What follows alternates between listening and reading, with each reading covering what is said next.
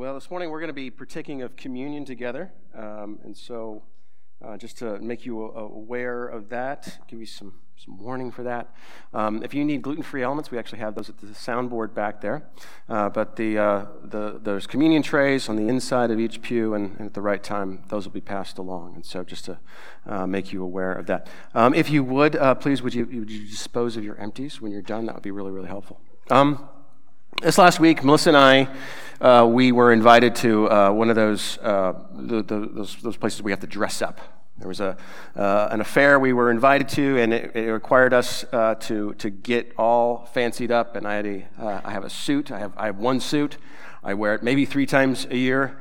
Um, and so jumped in the suit, and, and we went to this, this, this fancy party. And, and afterwards, um, sorry, I have gum in my mouth. That's, not appropriate. Okay. Uh, afterwards, how fancy I am. Um, we, uh, we decided we're, the night's young, we're dressed up. Uh, my parents got the kids, so let's make a date night of it. And so we did. We, um, uh, we went to the Oregon district. Uh, Melissa found a restaurant that looked pretty good. And so uh, we're walking up to the restaurant, and what we notice on the outside of the restaurant is, uh, is lots of banners and, and, and flags and signs. And uh, there's, a, there's a Black Lives Matter banner there, and there's an LGBTQ uh, flag that's, that's, that's there. And then there's, there's two really large signs. One says pro choice, pro choice, pro choice, pro choice. And the other one says uh, stand up for the rights of women and, uh, and make uh, abortion legal for all. And, and so we're, we're looking at, at all the signs in the window, and this is a restaurant. And it's interesting, isn't it, that, that oftentimes um, food can't just be food that food is accompanied with a message. That here is a, is a restaurant where the proprietors, they're, they're not just selling you meals, they're promoting an ideology. Right? That, that around their table, there's a message that unites them, but it's a message that also builds walls. It's a message that, that uh, keeps some people in and safe, but it keeps other people out. It's a barrier. And we looked at the, the, the front of this restaurant, and, and, what we saw is, is basically the message that if you think the way that we think, welcome. If you don't, stay out. And that's the way it is, it is with, with food. That's the way uh, humans, we, we always, we use food as a means of, of fellowship, of, of, of getting, coming together with other people.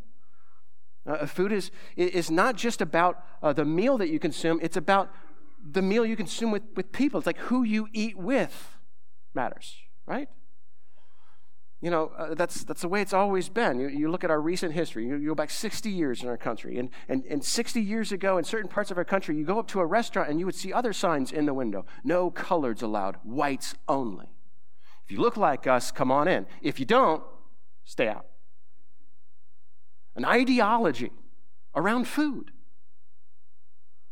There's a significance about the meals that we eat, especially when it comes to who we choose to eat with. We look at the book of Luke and we see the same thing.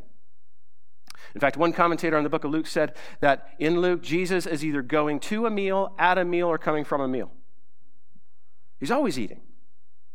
And, and it's not to say that Jesus was a glutton but, it, but it's referring to who Jesus ate with. That around this table there was a fellowship. That, it, that in the sharing of a meal there was the opportunity for Jesus to teach, to demonstrate mercy, to love people around that table. Jesus is called the friend of sinners by the religious people. Because at the beginning of Luke, we see Jesus eating with tax collectors and prostitutes people that, that the religious uh, parties would look at and say that they're the dregs of society, they're the lowest of the low, they're sinners. That, that's a meal that they would not enter into even if they were invited. We see Jesus eating with this type of people, and, and we would say to ourselves that that's applaudable because I'm a sinner too. Because, because I, I know that, that if Jesus ate with that kind of person, then he would eat with me, then he would find me acceptable. And we, we look at Jesus eating with tax collectors and, and, and, and sinners, and we're like, yes, that's good. But in, in Luke chapter 14, that's where we're at today. You could turn there now. Uh, Jesus is eating with, with those Pharisees. Jesus is eating with those religious people, those self righteous, wealthy, religious people. And we look at that and we go, why? Why is Jesus eating with them? I mean, because they're the enemy. You think about it, the way that, that they treated Jesus. Uh, at the end of Luke uh, 11 says this As he went away from there, the scribes and Pharisees began to press him hard and to provoke him and to speak about many things, lying in wait for him to catch him in something he might say. Like, here's a group of people that they don't want to hear Jesus because of his message. They don't want to embrace him as a friend. They don't want to love on him. They don't want to, to, to be in partnership. Like, they, they are inviting him in for a specific reason. And we see it at the beginning of chapter 14, verse 1. One Sabbath, when he went to dine at the house of the ruler of the Pharisees, they were watching him carefully. We covered this in previous weeks that, that this is a trap. They invite a man with edema into the party in hopes that Jesus will heal him, and then they can say, Aha, you worked on the Sabbath day.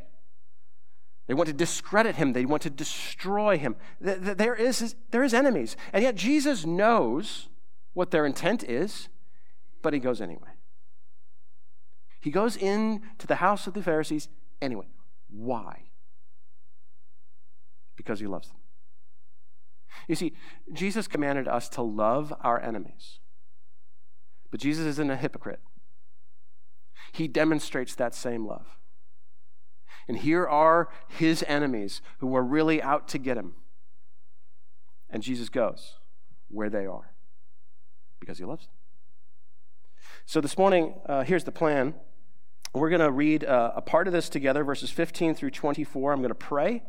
Um, I'm going to I'm going to talk briefly about um, the importance of understanding culture, and then we'll dive into the passage deeper. Okay?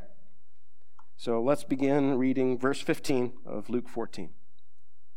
When one of those reclined, who reclined at table with him heard these things, he said to him, Blessed is everyone who will eat bread in the kingdom of God. But he said to him, a man once gave a great banquet and invited many. And at the time for the banquet, he sent his servant to say to those who had been invited, Come, for everything is now ready. But they all alike began to make excuses. The first said uh, to him, I have bought a field and I must go out and see it. Please have me excused. And another said, I have bought five yoke of oxen and I go to examine them. Please have me excused. And another said, I have married a wife, therefore I cannot come. So the servant came and reported these things to his master. Then the master of the house became angry and said to his servant, Go out quickly to the streets and lanes of the city and bring in the poor and crippled and blind and lame. And the servant said, Sir, what you command has been done, and still there is room. And the master said to the servant, Go out to the highways and hedges and compel people to come in, that my house may be filled. For I tell you, none of those men who were invited shall taste my banquet. Heavenly Father, I pray that in our time together this morning, you would um, remind us of how you came to us, how you are a missionary God who came to save. And because of who you are and because of what you've done, you, you have given us a new identity. And we are your missionary people, and we've been sent. But the reality is, many of us have not gone. And so I pray this morning that in our time together, you would point us to your Son, to his example, and to his love, and that we would be inspired by that to follow after. Pray all this in the name of your Son, Jesus. Amen. So uh, here's the, the setup Luke 14. Jesus is invited to the house of a Pharisee to eat a, din- a meal, and we know that it's a trap. And you think of all the in- uncomfortable parties you've ever been invited to. You ever been invited to a, a dinner party and you just know uh, because of who's there, this is going to be an uncomfortable time? Maybe that's every Thanksgiving for you. I don't know. But this is going to be an uncomfortable meal. And, and, it's uncomfortable because Jesus, he's being invited into the midst of the party. All eyes are on him to see if he's going to disobey God's rules. And so they could say, Aha, we got you. Jesus is invited in to, to be discredited. He's at the center of this party, and all eyes are on him. But because they want to see him fail, they want to see him fall, they want to see him crumble. You ever been to, in a situation like that? You ever been in a work environment like that? Where your coworkers wanted to see you fail. Uh, there was a, a time I, I worked in, in, grocery retail for, for a while and uh, in management, and there was this one store that I was in, I called it the Shark Tank. Uh, because the other assistant managers within that store, um, many of them, they were so anxious to climb the ladder and prove themselves that to your face they were just as sweet as can be, but to your back, to the store manager, man, they ripped apart everything that you possibly done. It was a, it was a stressful, stressful work environment. It was like swimming with sharks. And, and this is what Jesus is doing.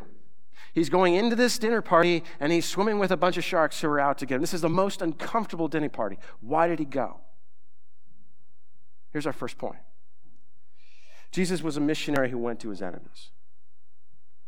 Jesus is a missionary who went to his enemies. If you look at, at what God the Son did, as he leaves his throne in heaven, as he comes down to us, he is being sent by the Father. He is coming to us, and He's coming into where we live, and He's gathering around our table. He's a missionary God. And, and I want us to see that as we, we look at this passage today, because, because this is something that defines us and shapes us. You know, we believe that as Christians, we've been given these new identities because of who God is, because of what we find ourselves this, having this family identity. We're family. Uh, we've been made a family. We have a new father, and we have this new older brother who brings us in, and we're brothers and sisters. And, and Jesus tells us that this new family, it's about, it's about knowing the will of God and, and, and living it out. And, and that's what we're attempting to do as a family, to live out the will of God with one another. We're also servants. We see Jesus, he comes and he says, I didn't come to be served, I came to serve and we're not better than him. We follow after him. We, we, we serve our, our, our, one another. We serve outside of these church walls. We serve our communities in the hopes that in serving, we demonstrate the mercy of God to people so that they might come and know him too. We serve, but we're also missionaries. Every single one of us as the Father sent the Son, so He sends us. Every single one of us are missionaries. Missionaries are not people who go overseas. If you are a Christian, you are a missionary. You have been called to go and proclaim the gospel in, in starting with where you are to the ends of the earth. And I don't know how far God has put you in or in sending you, but we at least start with where we are. Every one of us. We're missionaries because we have a missionary God who's given us a missionary identity. And Jesus is going to model this for us. So I want to take a sort of a, a detour, and I want to talk about culture. Because the truth is, if we're missionaries, as any missionary will tell you, you have to understand the culture you're going to. We should understand the culture in which we live. Because by understanding the culture in which we live, we can engage it and we can counter it with the gospel. Jesus demonstrates that here. Uh, Jesus is operating in, in what uh, sociologists or missiologists call a shame honor culture or honor shame culture. That's what Jesus is operating in. And, and he's dealing within that culture and he's bringing to light the things that they value in order to address them with the gospel. Right? Jesus models that for us. And so it's helpful for us to understand culture, right? Worldviews. And so uh, we're going to talk about just two of them briefly. Sociologists and, and missiologists, they identify three. We'll just talk about two, beginning with the one in which we live, most of us live in. Um, most of us live in what's called an innocence guilt framework. Right? We see the world through right and wrong, right? There's, uh, there's a governing law which we uh, uh, attempt to adhere to, and that law is, is, what governs what, what's right and wrong.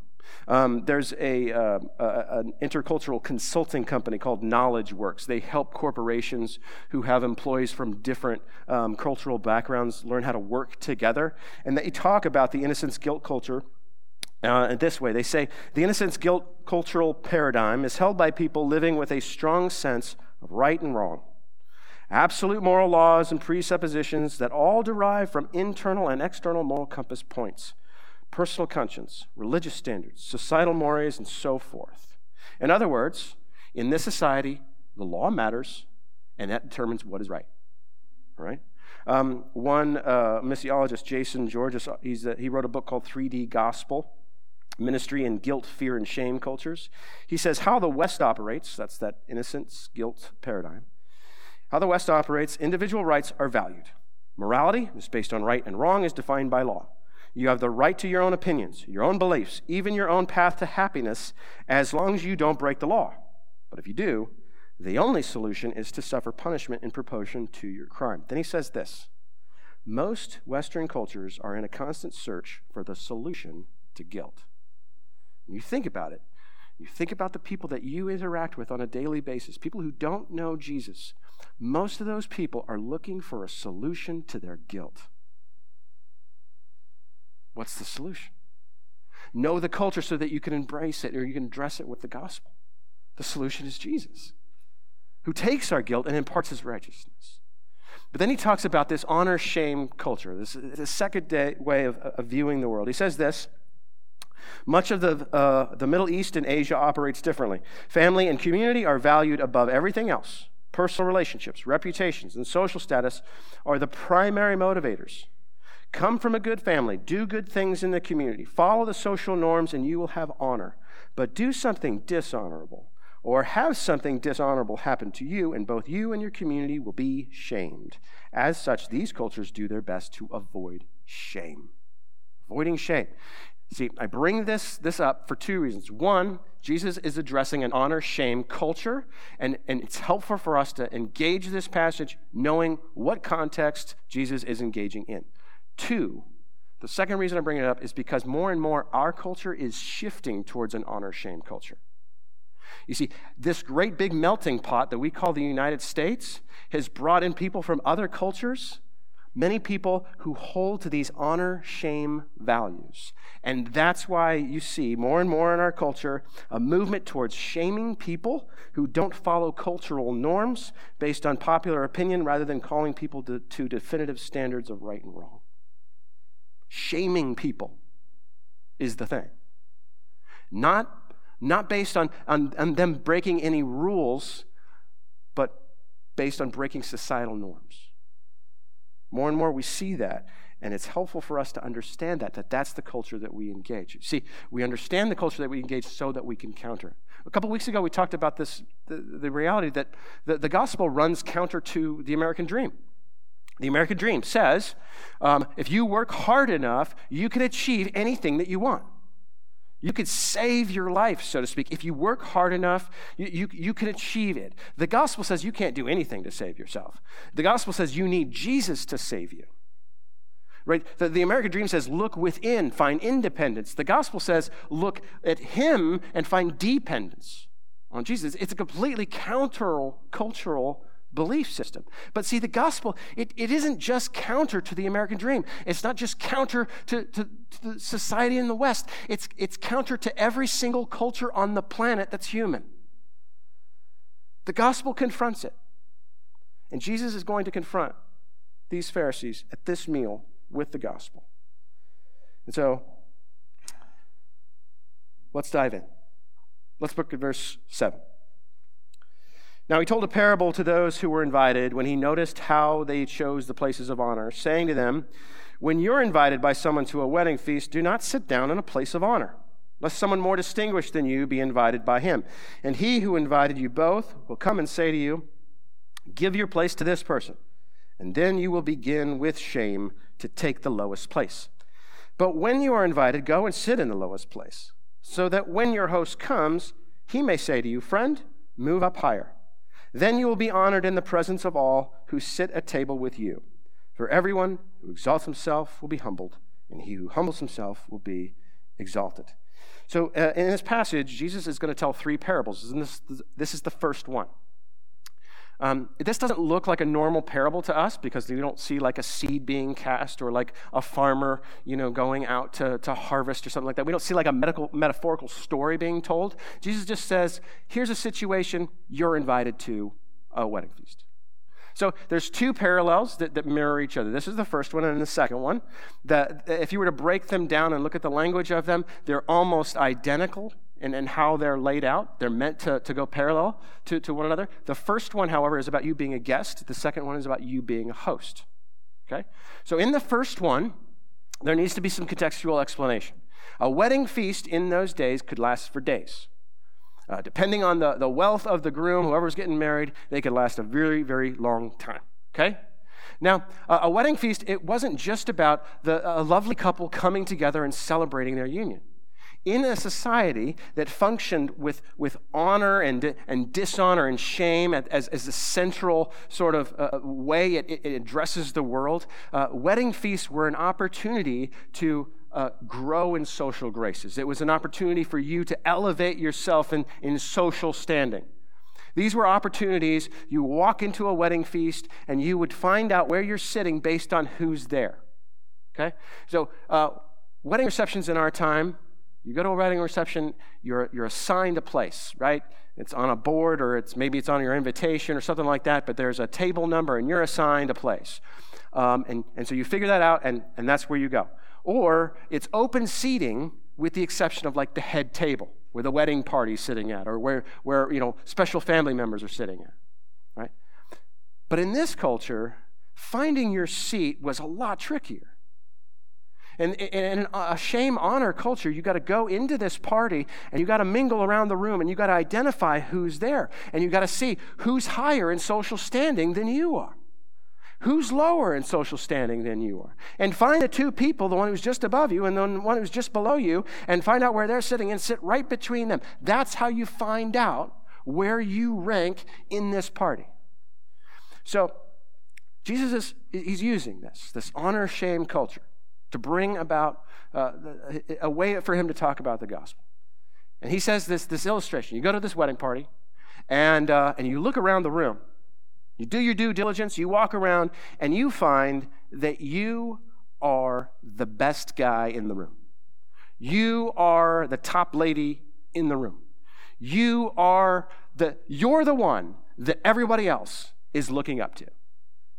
You're the one.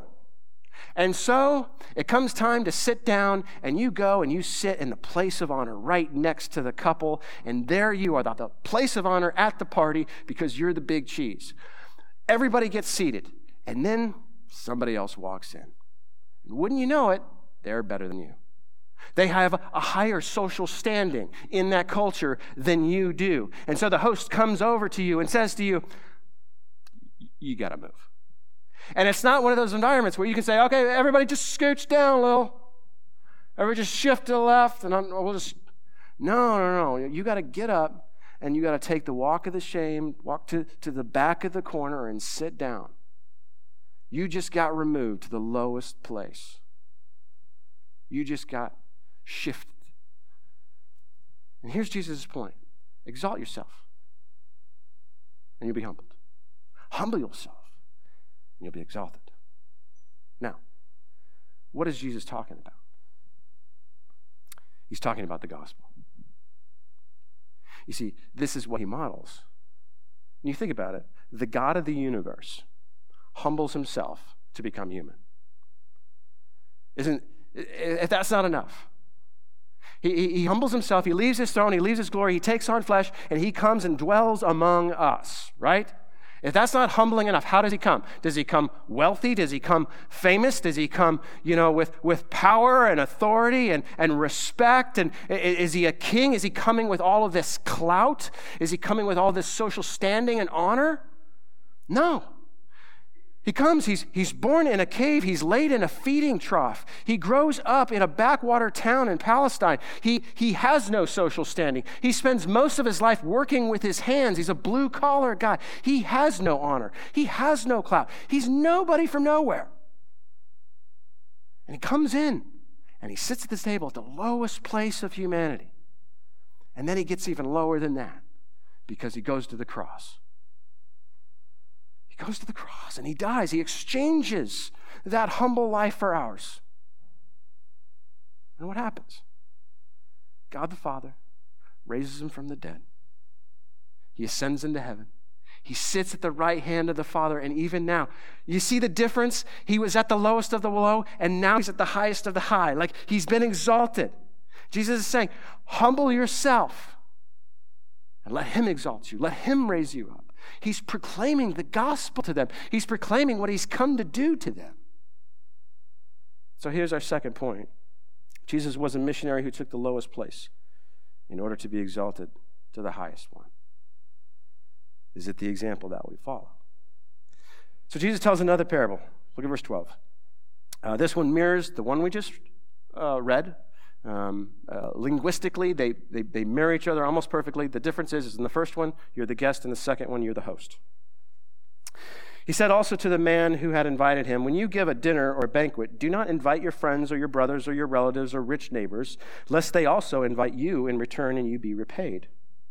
But when you give a feast, invite the poor, the crippled, the lame, the blind, and you will be blessed, because they cannot repay you, for you will be repaid at the resurrection of the just.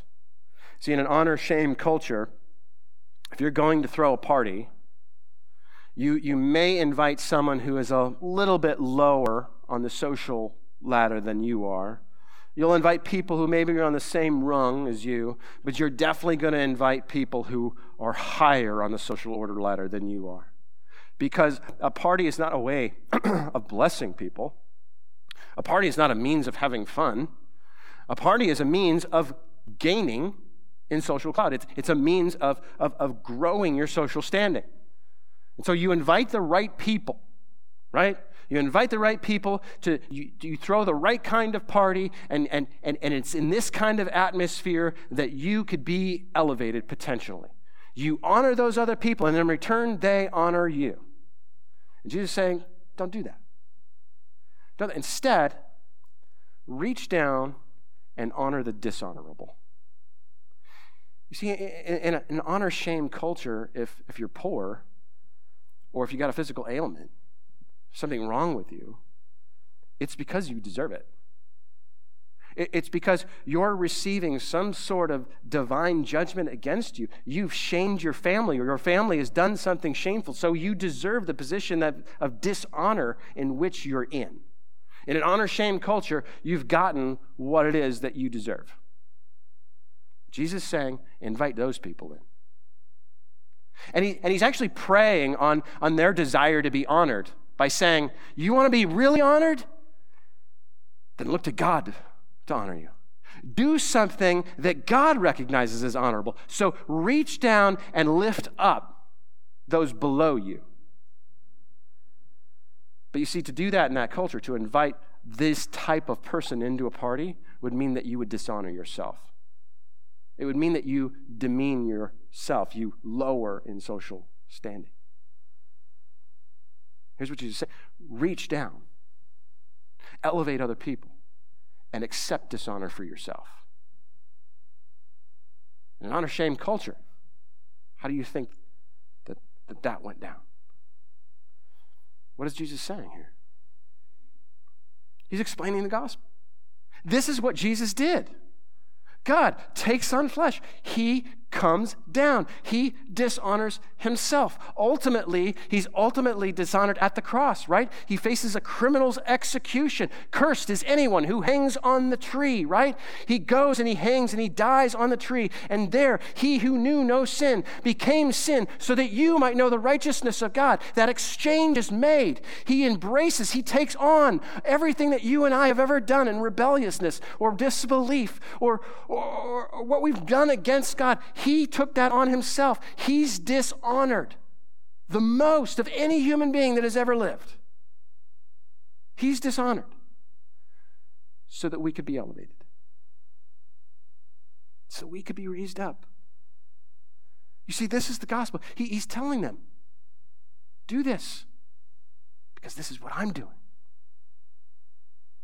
Third point Jesus was a missionary who dishonored himself in order to bless others. Now, I said there's, there's three parables in this, this passage. The first two, they don't seem like typical parable, parables, but Luke calls them parables, so let's call them parables. The third one is more of, of what we're used to seeing in terms of parable, parable, a metaphorical story. We read it at the beginning, but I want us to, to look at it again a little bit deeper. When one of those who reclined at table with him heard these things, he said to him, Blessed is everyone who will eat bread in the kingdom of God. But he said to him, A man once gave a great banquet and invited many. And at the time for the banquet, he sent his servant to say to those who had been invited, Come, for everything is now ready. But they all alike began to make excuses. The first said to him, I have bought a field, and I must go out and see it. Please have me excused. And another said, I bought five yoke of oxen, and I go to examine them. Please have me excused. And another said, I have married a wife, therefore I cannot come. So the servant came and reported these things to his master. Then the master of the house became angry and said to his servant, Go out quickly to the streets and lanes of the city and bring in the poor, the crippled, the blind, and lame. And the servant said, Sir, what you commanded has been done. Still there is room. And the master said to the servant, Go out to the highways and hedges and compel people to come in, that my house may be filled. For I tell you, none of those men who were invited shall taste my banquet. Now, this needs a, a, lot of cultural explanation, but it's interesting how it begins. There's this, this, this segue here where, where somebody's sitting next to Jesus, leans over to Jesus, and he says, Blessed is the person who eats bread in the kingdom of God. Yeah. I mean, like, think about it. If you're eating bread in the kingdom of God, is that a good thing? Okay. Uh, there's one uh, commentator who, who, sort of helps us understand why this is in the passage. He says, as Luke often has it, Jesus' instruction is again interrupted by someone whose anonymity allows the spotlight to remain on Jesus and whose intruding statement becomes for Jesus a launching pad for further discussion. Here's somebody who leans over to Jesus and he says, Blessed is the person who, who, who eats bread in the kingdom of God.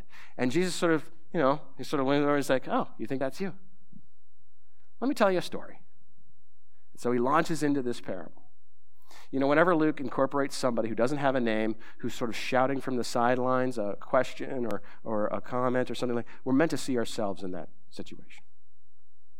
So here's Jesus. He's leaning over and he's talking to you and I and to the other men around these, this table. And he gives this story. Now, in those days, there wasn't email, text, phone, snail mail. If you wanted to throw a party and invite people, it required two stages. The first stage, you send your servants to those people who you wanted to invite. And they would go to them and they would say, My master's throwing a party. Will you come? And they'll say yes or they'll say no, but then they report back to the master. And they report to the master, okay, this person said that they would be there. This person said they wouldn't. But the master sort of looks at all this, and here's all the people that said that they're going to come to my party. And so this is how much I need to provide. It's based on that number, that sort of RSVP, that, that he decides how many cattle he's going to slaughter, like how much bread he's going to need to bake, like how much provision does he need to, to make happen for this party. And then, once everything's prepared, once everything's done and it's ready, then he sends his servants out to go and get the guests. They go out and say, My master's house is ready, everything's prepared, come and feast. And they, they would sort of escort them to the party, right? This story is, is, is catching up with these people at the second invitation. In other words, the servants, they've already gone to these individuals, they've already asked them if they would come. They all said yes. And based on the fact that they said yes, the master has prepared something for them. But now, when the servants are going out to get them, to bring them to the party, now they're making up excuses.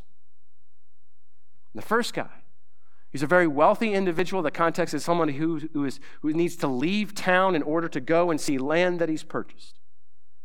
It's a bad excuse. Land's not going anywhere. Visit it tomorrow. The second guy is one who has five yoke of oxen. Somebody who can afford five yoke of oxen probably has five servants who could tend those yoke of oxen, have them do it, go to the party. The third person, this is the one I love most. This is great. I can't come to the party, I just got married. Come on, that's funny. I mean, I, I, remember being a young man in college. I didn't get married till I was 27, but I watched one by one, these guys bite the dust. Right? They got married.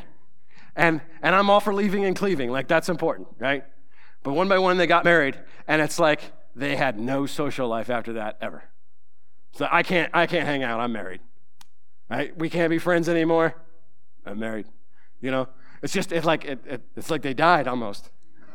Right? I don't know how to explain. Anyway, like, but again, I'm all for the leaving cleaving. But but here's an excuse. It's an excuse. Bring your wife, man. Take her out to a party. I can't go. I'm married.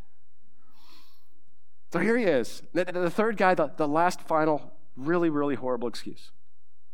Servants come back, they relay everything to, to, to the, the master of the house, and he's angry. You can imagine why, right? Have you, have you ever been to a, a, a wedding reception? And, and you're there and you look around and there's like a ton of tables and place settings and everything's like, and people aren't there. And you just know, like, there are people that RSVP'd and now they're not showing up. And you can see the bride and the groom is like, like they, they just, you know, shelled out a bunch of money for each one of those meals that now is just going to go in the garbage. How sad is that? People who said, I'll be there, and they don't come. Right? It's offensive. And so go out. Get the, get the poor and the lame and the crippled, like the blind, the, the people that Jesus just talked about in the previous parable. Go get those people. Bring them in. I want to bless somebody. I want somebody to eat this food. I want somebody to enjoy this party. And so they do. And, and there's still room. And says, okay, Go get the strangers. Go get the aliens, right? Go get the, the, the, the, the, guys passing on the highway. Flag them down. Invite them to my party. Like, go get those people who are far from home and bring them in. I want the house that's full. Now, there's two ways that we can interpret uh, this parable. The first and, and, the most widely way it's interpreted is to see the, the, the master of the house who throws a banquet as God. And the banquet itself is this eschatological banquet. It's, it's, the, it's the, the marriage feast of the Lamb. It's Isaiah 25. It's what Jesus has talked about previously. It's like this banquet at the end of time. That's what people look at it. And, and so you could see, okay, um, God initially invites the Jews to the table, right? He initially invites his people, the Israelites, and they make excuses and they don't come. And so, oh, he, so he's going to lower the standard, he's going to lower the bar, so it's not Jews, it's, you know, other people who, you know, have uh, whatever issues that are unclean or, or whatever. It, it, you know, and let's let's just invite the Gentiles into like last ditch messer. We still got room, and so bring on bring on the Gentiles. Let let them into the kingdom of heaven around my table. Now, there's there's problems with saying it that way. And the first problem really is, is that it, it, it demeans God. It sort of basically says that, you know, God had a plan for who's going to come and eat at his table, and that plan failed. And so he had to go to a backup plan, and he had to go to people that he didn't really intend to invite at the beginning, but now he's forced to. Right? And that's a negative view of, of God, and it's, it's a negative, negative view of, of, of his plan of redemption. We go all the way back to Genesis and we see that God did choose a family, but the Israelites were po- supposed to point the rest of the world to God so that through them, all the nations of the earth would be blessed. Right? When we look at Luke, we see Jesus who intentionally goes to the poor and the powerless, not because he was rejected by the Pharisees first. This isn't a backup plan. So instead, I think the way that we're supposed to see this is this, this is Jesus offering a challenge to the guy that just asked the question. He's challenging the, the men at that table. He, he's, he's saying to them, you know, will you change? Will you hear what I have to say? Will you open your hearts? Will you open your doors? Will you open your tables? Will you embrace people you've never embraced before? Will you be humble? Are you willing to dishonor yourselves for a greater purpose? Um, again, uh, a quote from, from uh, Green. He says uh, that this is the, the, essentially the challenge. Will they live accordingly, according to an utterly transformed social order in which their practices as dinner hosts are oriented not toward the noble, but toward the poor, not toward status maintenance or advancement, but toward the implementation of a social order privileging an uncalculating generosity toward the poor? He's issuing this challenge to the people sitting at the table Will you change? He's issuing that same challenge to us. And here's the last point that I want to make Jesus was a missionary who made other missionaries. He's calling us to follow after him. He's calling us to do what he did to love who he loves, to be missionaries like him. Jesus gives us an example in Luke 14 about what it looks like to be a missionary. And it's a picture of humbling, of dishonoring ourselves in order to elevate others. This is the picture of what it means to follow after Jesus.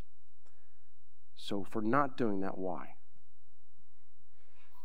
Why are we not, many of us, embracing a missionary identity? Why are we not following after Jesus in this way? I'm going to offer uh, three possible possibilities for us. As you look at your own heart, consider this. Maybe the reason why we are not living lives as missionaries is because we desire ease and we fear difficulty. We desire ease and we fear difficulty. We, we live in a world that, that, that says you're supposed to have it easy that take all the shortcuts that are necessary in order to have an easy life. You should avoid complications, you should avoid pain, you should avoid difficulty. This is what our world teaches us. And it's become so entrenched to our lives. We, we look at those people. You know, you look at the people that, that, that, Jesus ate with at the beginning of Luke, in Luke 4, right? The, the, the, sinners, the prostitutes, right? The, the tax collectors. And you might think, well, those are the hard people to reach that Jesus went to. And it's like, no. Not really. Those people embraced Jesus. They accepted Jesus. They listened to Jesus. No, the hard people were the Pharisees, the self righteous people. And yet, Jesus went to them too. He chose the difficult people to go to in hopes that they might turn, that they might follow him, that they might become followers. He went to the hard ones too. And I think we need to ask the question that, like, are there people that God has placed in our lives that are difficult, but we avoid proclaiming the gospel to them because they're difficult? Second possibility we have a desire for approval and acceptance and a fear of disapproval and rejection. The reality is, is that we care what the world thinks of us. We care that if we, we go and tell people who Jesus is, and what he's done for us and how that's changed us, that that, that, that explanation, that proclamation is going to be met with disapproval and rejection. When what we want is the world's approval, we want the world's acceptance. We want to be embraced by our neighbors and our coworkers and our friends and our families. Like we want these people to, to, to hold to us, not reject us. Third possibility is we desire honor and power and we fear, fear being dishonored or left powerless. If we go and we tell people about who Jesus is and what he's done and how that's changed us, are we, are we going to be on the PTA or will, will, will we not be allowed? Like, will they elect us, you know, to the, to the, you know, the, the housing, what do they call those things? Groups of people who dictate what kind of things you can have in your lawn. Will they reject me and not allow me to be the president? When it comes to that promotion, will I lose it? Will it comes to, to, to, to that, that raise, will I not get it? Will, will people who know I'm a Christian think I'm just ignorant that how could somebody in 2022 believe that there's only one God and there's only one way to get to that God? And how could be, someone be so, so judgmental and obtuse as that? Will people look at you and take away any honor you might have had or any power you might have had because you must be a moron to believe this stuff? We fear losing that power and that honor because we want it really bad.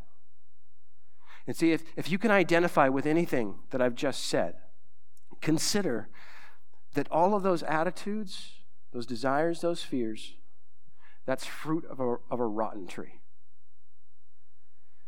And it's, it's not the fruit that needs to change, it's the tree that needs to change. It's your identity that needs to change because your identity is found in the approval, acceptance, and love of the world. It's a form of worship. It's a form of looking at the world and believing that it, to some degree, can save you, and it can't.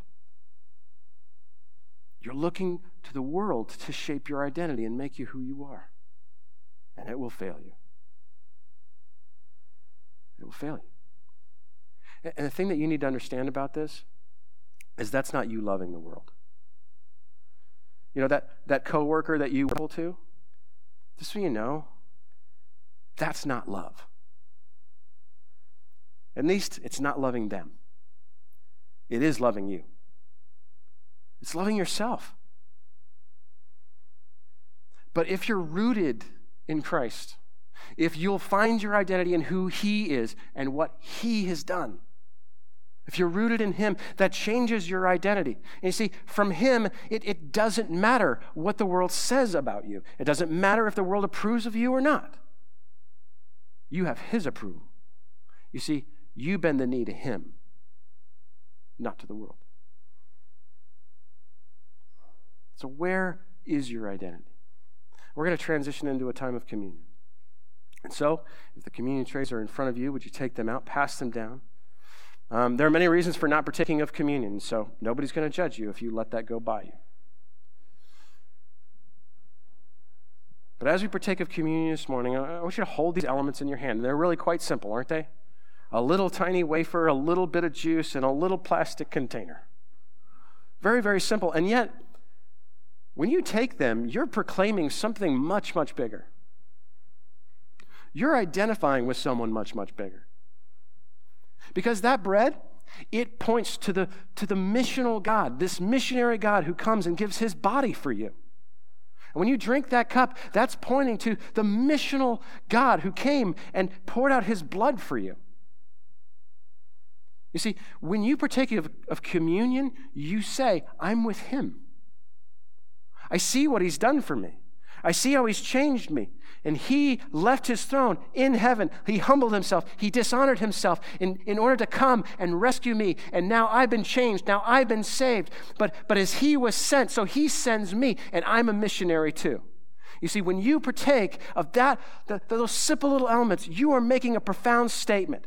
You are saying, I am a missionary. Because I have a missionary God and He's called me to follow in His missionary footsteps. And it's an identity that we embrace and that we own. And so this morning, as we partake of communion together, if you're sitting with your family, or if you're sitting with members of your house church, I would ask you to, to, to spend time in, in, with one another in dialogue about this question Who is God sending you to break bread with today? Who should I be breaking bread with today? Is that a difficult table? Uh, I'm going to pray in a moment. I'm going to leave you in some silence to ask that question, to dialogue with one another. But before we do, I do want to say this.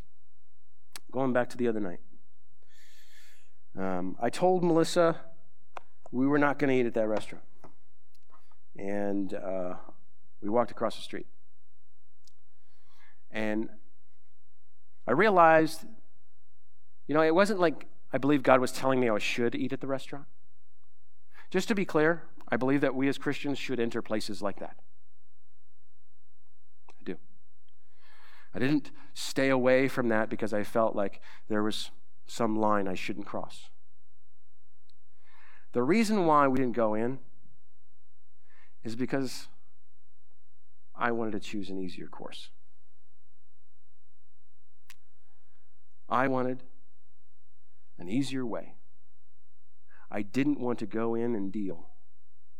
I didn't want to go in and confront. I didn't want to go in and, and even if God had ordained some sort of, you know, uh, just d- divine encounter with someone, I just didn't want to do it. I didn't want to go there. I wanted, I wanted some simple food. And you see, that's a reflection of my heart. It's a reflection of my lack of love for the people in that restaurant. And I say that to you. I confess to God in front of you that I am, I am somebody who gets up here and I tells you, I tell you, go and be mission. You're a missionary. And yet, I am just the chief of hypocrites.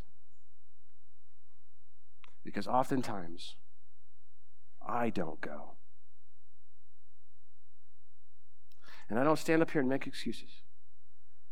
I confess that before you, and I ask that you would pray for me as I pray for you. Heavenly Father, would you change our hearts to love what you love? Being missionaries is not about an obligation. Being missionaries comes from, from hearts who have experienced your love and in a responsive love want others to experience it. And the truth is is that when I'm lazy or when I'm fearful or when I want to make my name great and I'm not concerned with you, it is in those moments that I have forgotten the grace that I've been given. I've forgotten the love that you've poured out on me. And I'm willing to withhold it from others. I pray that you forgive me. And I pray that you change me. I pray that you would make us a missionary people. In the name of your Son, Jesus.